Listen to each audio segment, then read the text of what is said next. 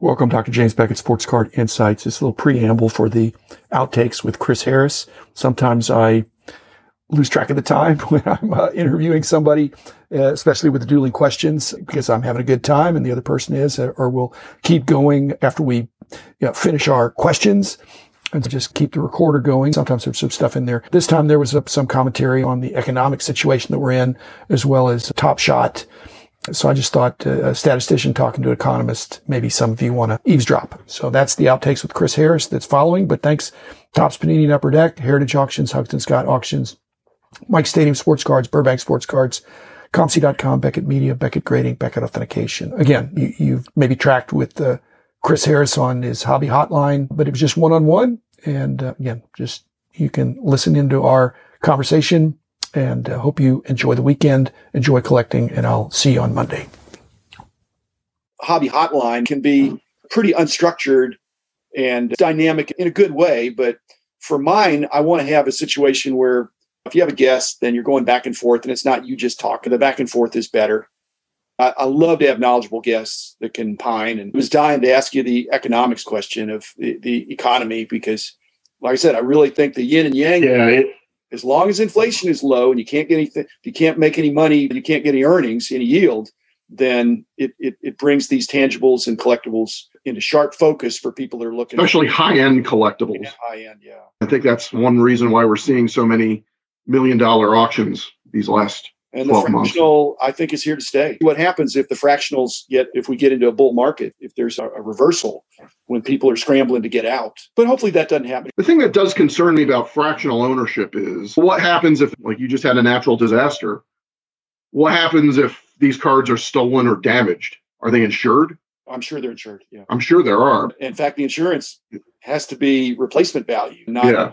what they paid for it, because they're already again, these are unprecedented times. It's easy to make money when everything's going up. Just some things are going up more than others. And I, I don't know if you're how much a macro economist you are, but I mean, basically, the forces here, it's almost like a micro eh, eh, eh, and macro are melded because it doesn't take very much money to manipulate these markets that we're in.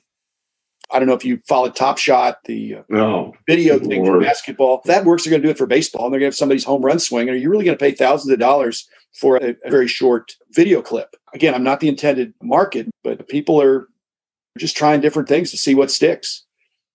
But I think that concerns me about Top Shot, and I, I don't think every anybody's talked about this yet. Is this is a licensed product?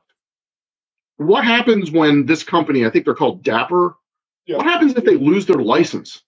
No. The NBA no, no, took they're, they're, the license away from Topps and Upper Deck a couple of years ago, yeah. but I still have my Curry rookie.